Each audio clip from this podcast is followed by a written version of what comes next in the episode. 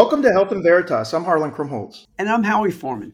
We're physicians and professors at Yale University, and we're trying to get closer to the truth about health and healthcare.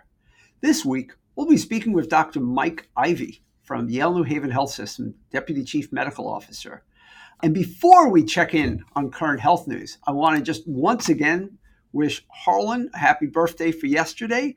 And I want to wish Miranda a happy birthday today. Miranda is our producer.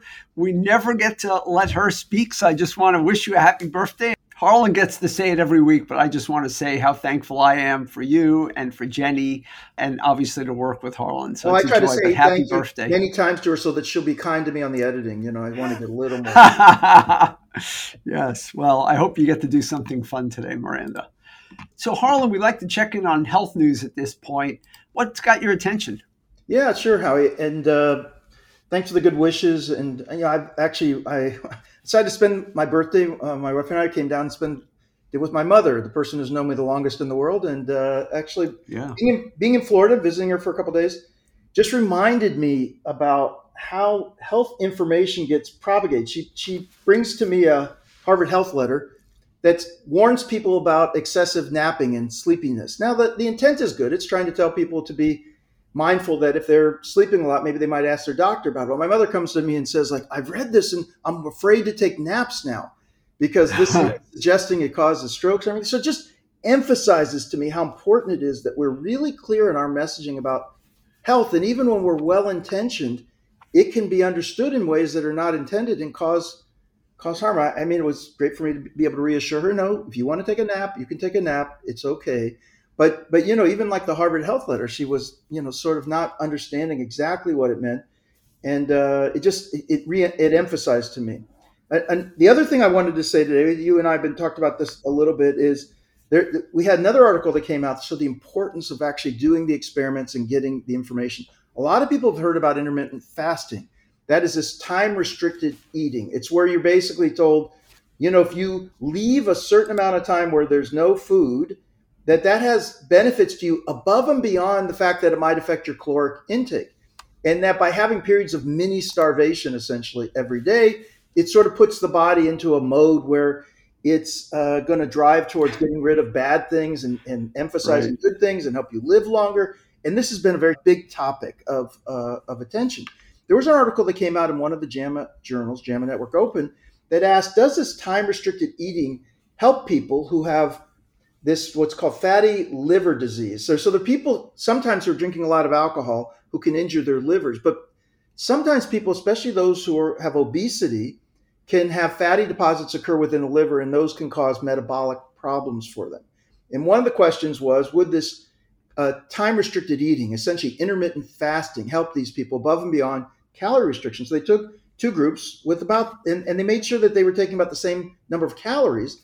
Lo and behold, no benefit, no benefit to this intermittent fasting. And this comes on top of an article that came out last year in JAMA Internal Medicine, another highly regarded journal that asked it, what's the effect of time restricted eating on weight loss and metabolic health in people who are overweight and, and people with obesity? And they randomized in that trial a bunch of people to having that period of fasting versus not. And lo and behold, at the end of that study, it didn't confer any benefit either on weight loss or cardiometabolic, like, you know, the sort of blood tests that we do They talk about, you know, whether or not there's sort of heart health. Anyway, the end of this, and I just wanted to share this with folks because they may have heard a lot about this intermittent fasting. The rigorous studies that are doing are kind of accumulating to suggest it seems to be about the calories, folks. It's not about the timing. And there's lots of theories about timing and circadian rhythms and this and that. Right. But when it comes to actually testing it in these experiments, so far, doesn't seem to be holding up. So uh, anyway, I thought that was kind of interesting. It really is incredible. Like, I mean, this is not something that is just a few few people are doing this. You, I've talked to any number of people who have either tried it for short periods of time or I, I, know people that continue to do it right now after several years. Okay, I'll tell you, I tried it. I tried it, Howie. uh-huh. I, I can't do it. I can't do it. How long did you try it for? I think I tried it for a couple months, uh, you know, and I just wondered if it would make me feel better, if it would, if it would help me yeah. off a couple pounds.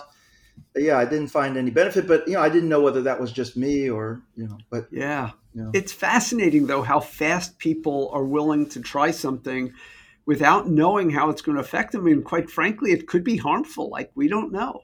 Yeah, yeah. But anyway, in these studies, interestingly enough, uh, didn't hasn't panned out. There still needs to be more studies. So this isn't definitive yet. Just saying accumulating evidence isn't supporting. So let's get to Mike. We're so lucky to have him as a guest today. Dr. Michael Ivy is the Deputy Chief Medical Officer at Yale New Haven Health. He began his medical career in the Navy, training in surgery at the Naval Medical Center in San Diego, and spent nine years in active duty, including deployments to the Adriatic Sea and South Korea. He then completed a fellowship at Yale New Haven Health System in surgical critical care and became chief of trauma, burns, and surgical critical care at the Bridgeport Hospital. At Bridgeport, he became vice president for performance and risk management in 2007, chief medical officer in 2012, and then served as interim president of Bridgeport Hospital in 2018 prior to his current system wide role. As if that's not enough, he's also the author or co author of dozens of scholarly papers including some very highly cited ones contributing to our understanding of how to manage trauma in burn patients. Dr. Ivy received his bachelor's degree from Washington University in St. Louis and his medical degree from the University of Connecticut School of Medicine. So, first, welcome to the Health Veritas podcast. You are a remarkable person and a good friend. And I can go on and on about why we're so happy and lucky to have you here but you've also been deeply committed to wellness and well being for the entire staff of our system, and particularly our providers. And this at a time when national measures of well being among physicians are plumbing new lows. But you have been sharing your own deeply touching personal story from 2003 with audiences near and far. So, can you start off and take us back to that time when you were top of your field, active clinically, chief of trauma, burns, and surgical critical care at Bridgeport, and the associate program director for the Yale General Surgery residency. Yeah. So first, thanks, Howie and Harlan. It's an honor to be on the on the on the program. So I really appreciate the invitation. Yeah. So if you go back to 2003,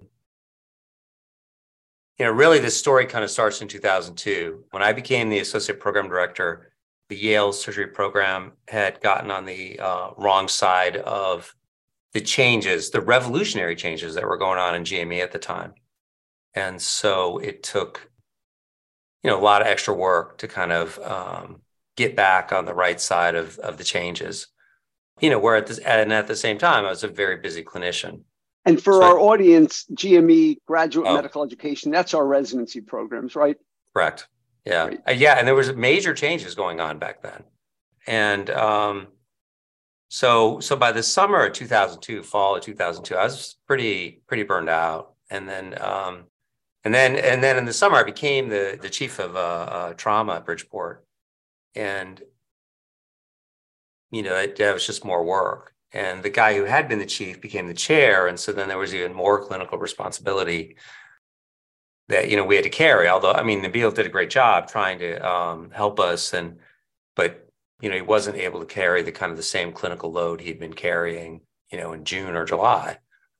And so um, I think that we got pretty um, pretty worn out. And you got to remember, like we were this was old school. We were still doing, you know, 36 hours of trauma call um, as attendings and you're a former military guy. I mean, as much as you might have been a physician in the military, you'd, you'd been on the ground, seen catastrophes. Like you've yeah. sort of lived through a pretty hard life. This wasn't totally outside of the realm for what you'd done before. Right. No, I no, that's certainly true. I mean, yeah, I mean the deployment deploying is hard and and and I'd been through, yeah, a number of kind of trying experiences. But um, but this just didn't let up, you know. And so then I think by the you know beginning of 2003, you know we'd been telling ourselves we were burned out because that was a phrase being used in the trauma world even in the early 2000s. Um, probably because we were working you know ridiculous hours and yeah, I just you know how you know you know you feel you constantly feel like you're letting people the people that you care about the most down.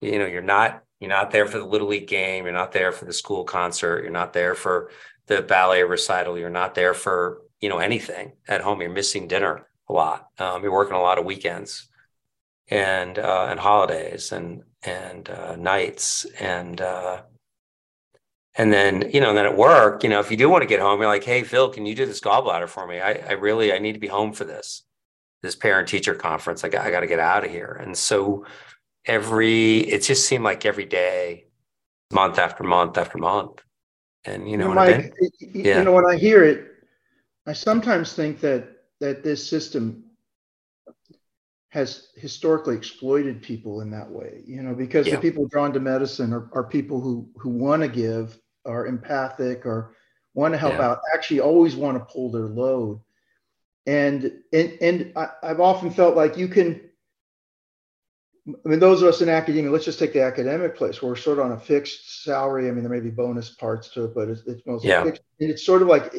the, the idea is we can just keep adding to that. Like we don't have to hire more, like people will just continue to take it. And and we give lip service to the idea of wellness, but but our, you know, we don't always walk the walk with re- regard to that. And it's hard. We talk about safe spaces, but it's really hard for someone not to feel like I may be, you know, letting other people down, or yeah. especially junior people sacrificing my career.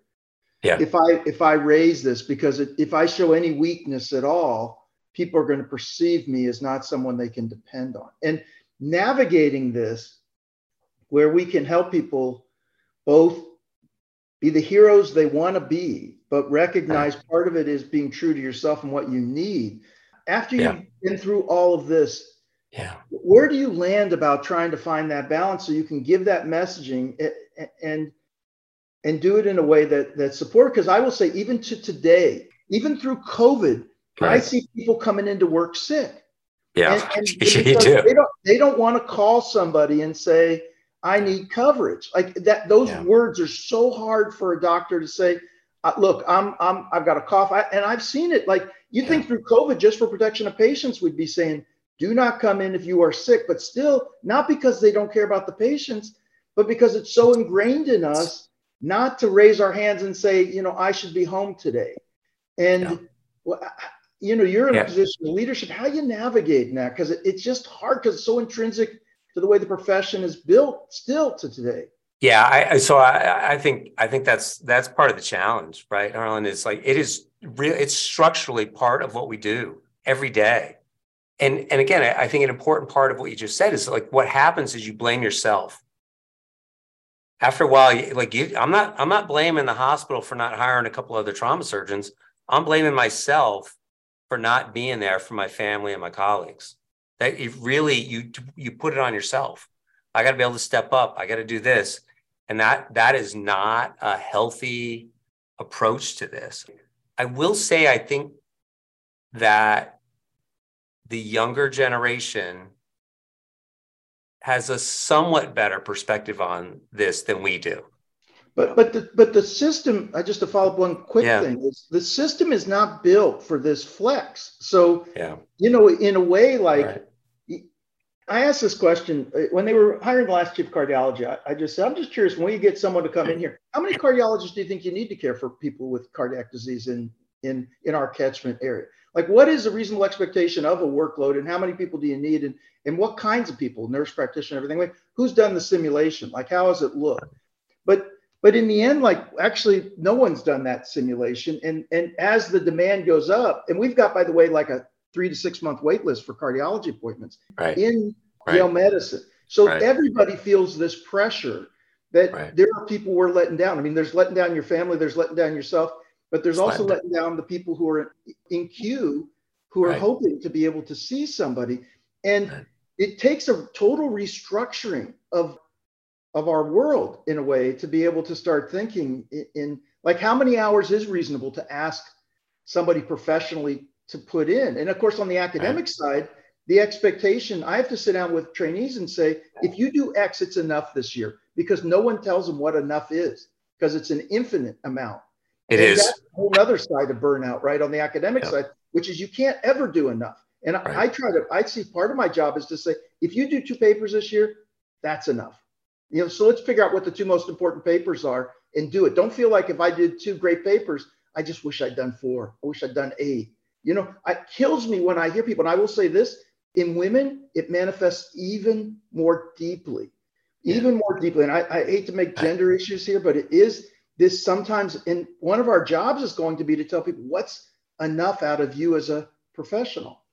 Yeah. So, so, so I, so I have a couple comments. One is I, I think part of the way out of this is just what you're doing, which is mentoring the people that that are working, you know, for you and with you to say, look, you need to set limits. Like two papers is enough. It's enough. Don't get too out of balance. I think I think that's that's an important part. What turns it around for you? Like when do you start to get involved in self-care and, and how does that translate into the work you do now? So, you know, Howie, I mean, uh, like like a lot of people, like I had to bottom out, right? I mean, I mean, I had a plan on how to, um, you know, end my life. And, um, you know, I was struggling with it every day. Um, I didn't, uh, you know, I had, I had, three young kids at the time and I was not going to leave them, but that didn't mean I didn't struggle every day.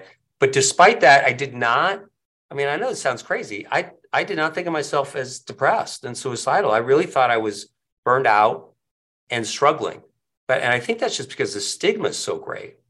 And, and so then one day I'm driving into work. We, we used to round at the SICU at the VA as well.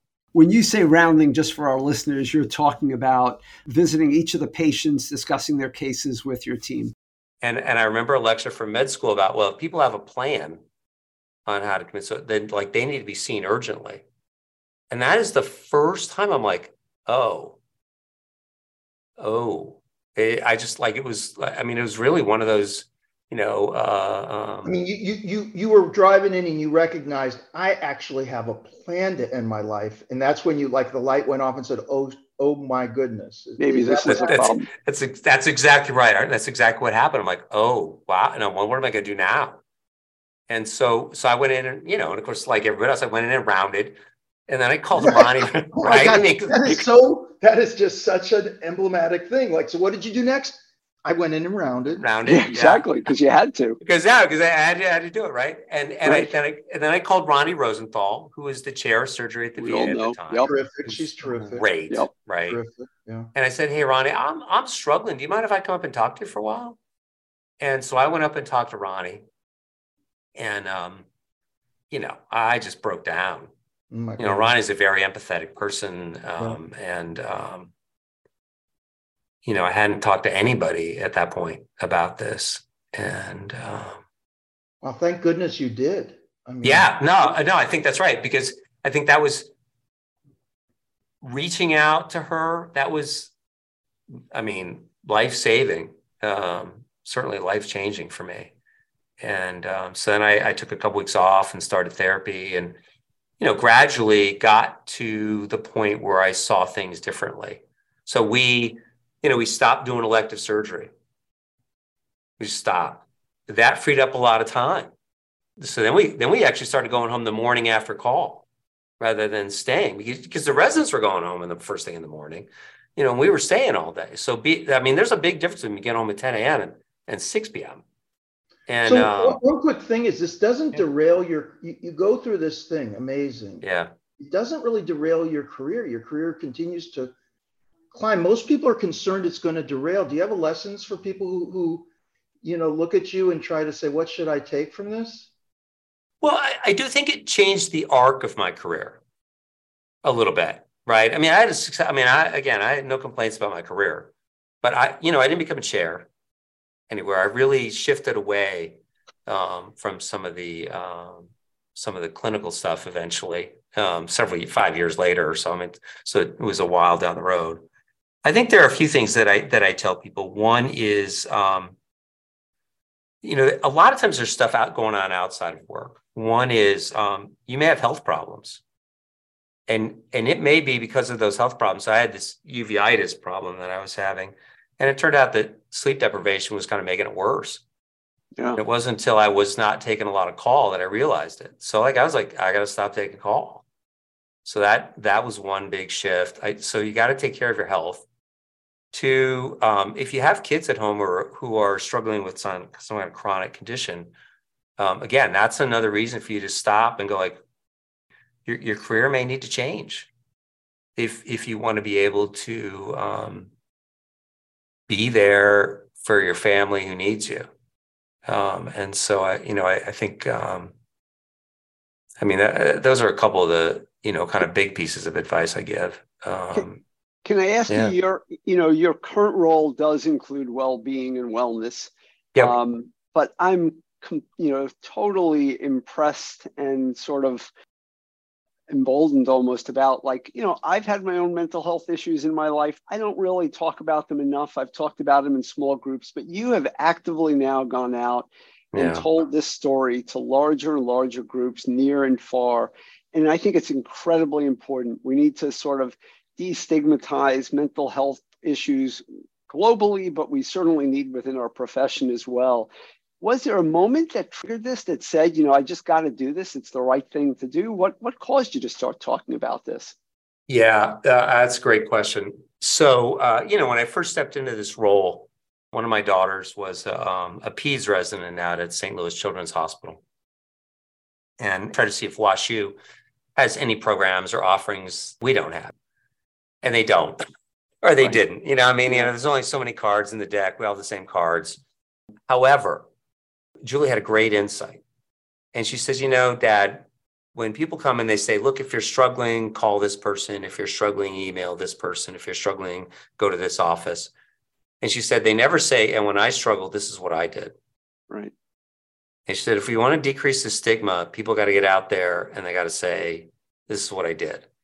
And, uh, you know, I mean, I, I mean, my kids know I'd been depressed. I mean, it was, uh, you know, it was, I mean, they were not that young um, at the time.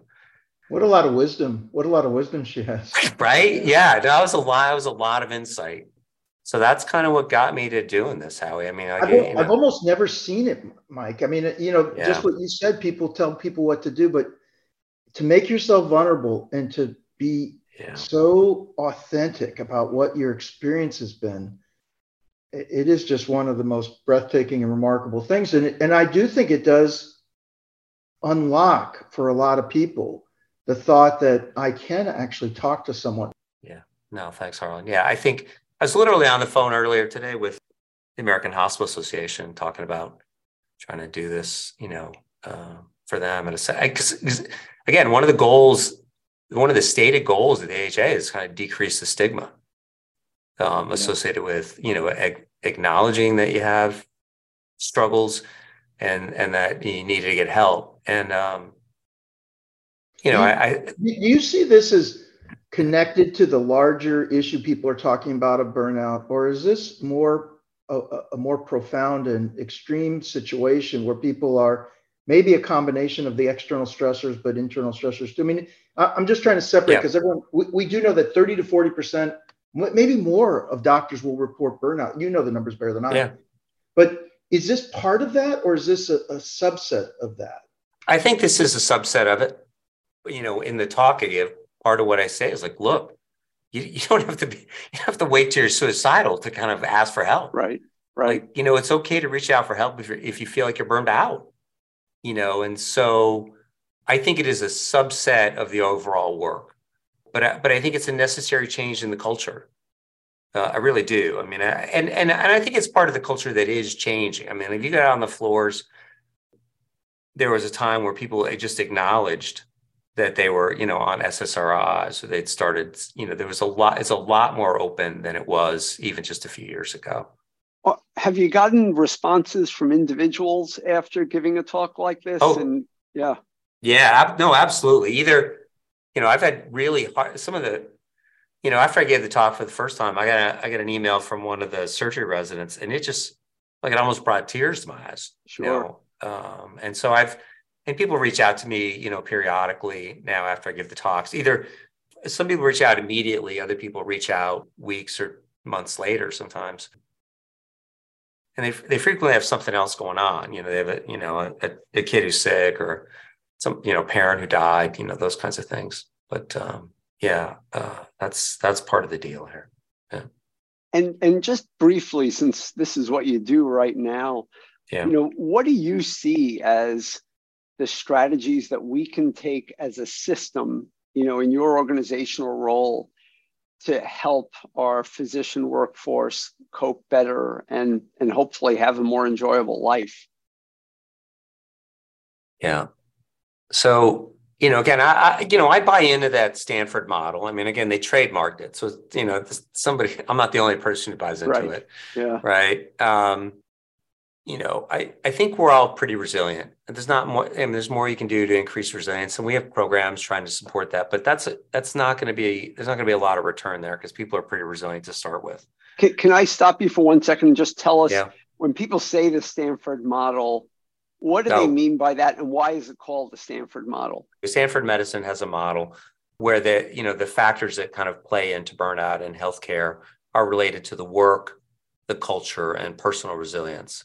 And so, um, again, you know, I, I think the challenge is the programs on resilience are the easiest. And, you know, and I encourage people to do it. I mean, you should try to take care of yourself. But again, I think that people by and large who go into healthcare are pretty resilient. And so there's not a lot of return there. Two, I think we are changing the culture. We are. And that's this is part of that effort, making it okay to, you know, to ask for help, making it okay to call in sick, you know, when you need to. I mean, those kinds of things. Um, but but the work is a lot. There's enormous productivity pressure on people. Just All enormous. across the board. Yep. Yeah, in every field. And it, and it's not just I mean, you know, I think Epic and Cerner and those guys get a bad name, the electronic medical record. But but uh, it, it's more than that, you know, the the documentation requirements, you know, for billing purposes and for malpractice, you know, purposes and for like that's a lot. It takes it's a lot for people to go out of their way to do all that extra time and documentation. And I think that that um and uh, you know, and again, it's and just all those concerns. It's a Sisyphean task. I mean, we feel like we're making progress, and then the Cures Act rolls out, and then all of a sudden we're like, "Oh, you're killing me." um, and then we got to try to you know figure out how to make those changes and, and just for our listeners the cures act uh, you're talking about reporting requirements or or what what specifically in the cures act well I, yeah i think the reporting requirements um, because of covid everybody got on to portals you know so that they could ask their physicians questions and once you start getting access to all the lab data immediately and all the all the radiology readings immediately and you don't necessarily know what they mean. It's just generated a lot more traffic. Yeah. Um, and so, um, so I mean, again, it's a necessary step in the right direction, but we weren't, we were in no way ready for that. I mean, if it had come at a different time, maybe, but right on, right in the middle of kind of, or not in the middle, maybe, but you know, toward the later ends of this COVID pandemic, it it, it hurt us a little bit.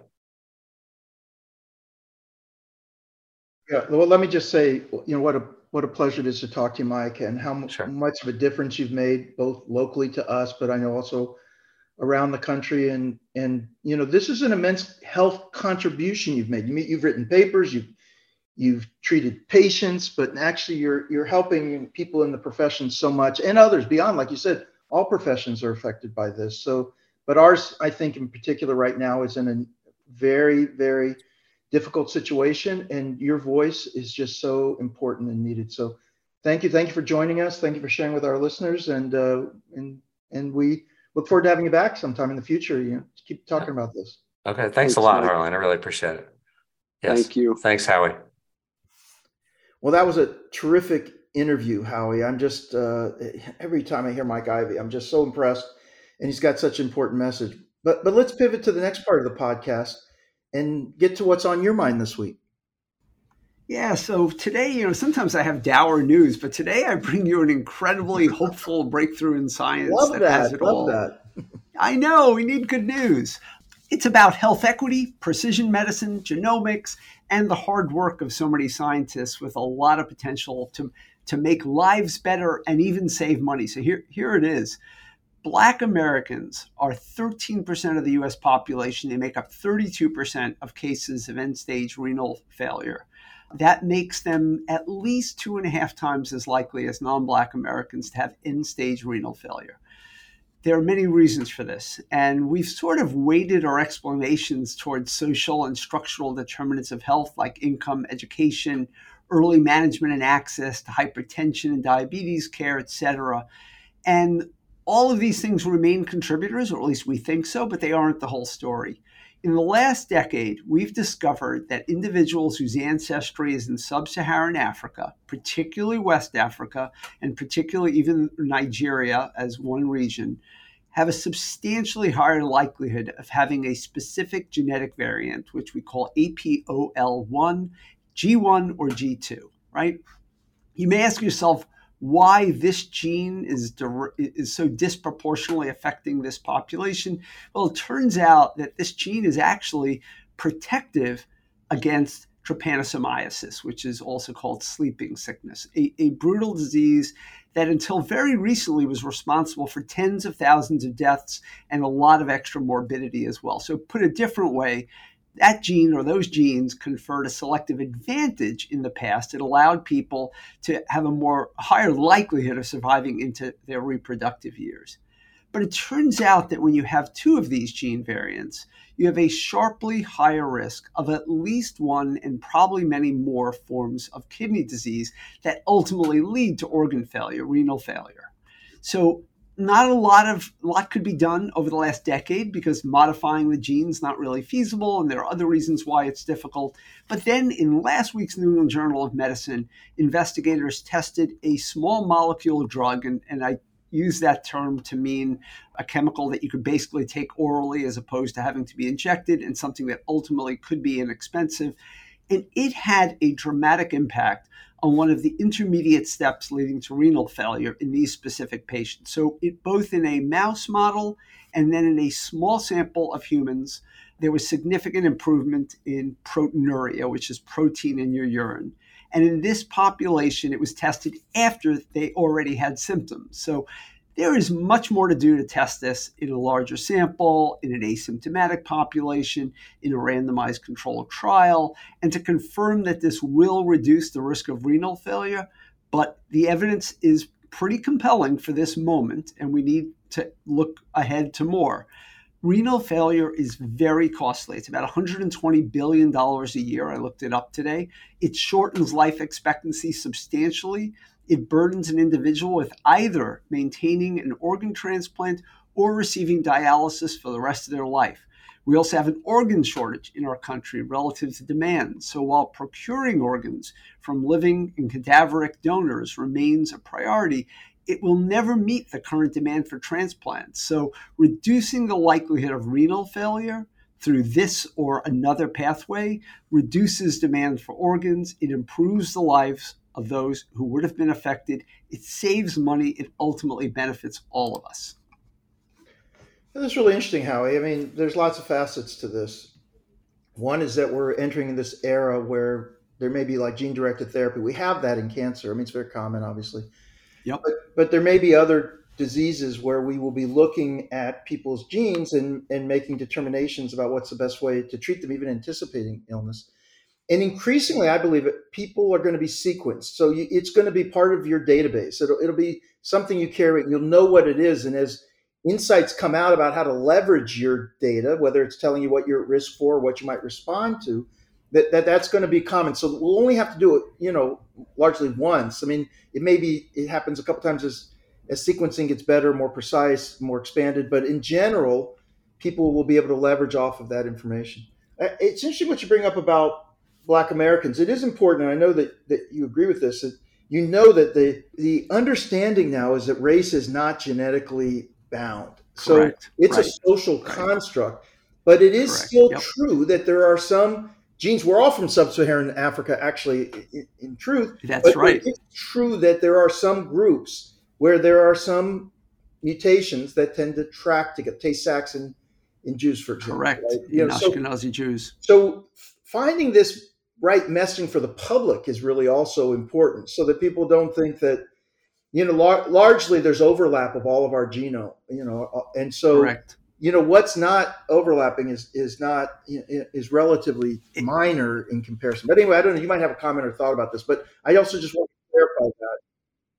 No i mean it's fascinating. It, it you know, in my reading about this, uh, it was fascinating because they make the very clear point that obviously the gene was acquired effectively after the migration began. And that's why this group has it. And, and so many of the people that migrated out of sub Saharan Africa tens and thousands of years ago uh, don't have it. So it just shows you how dynamic we are, and we are accumulating both bad and good genes over time.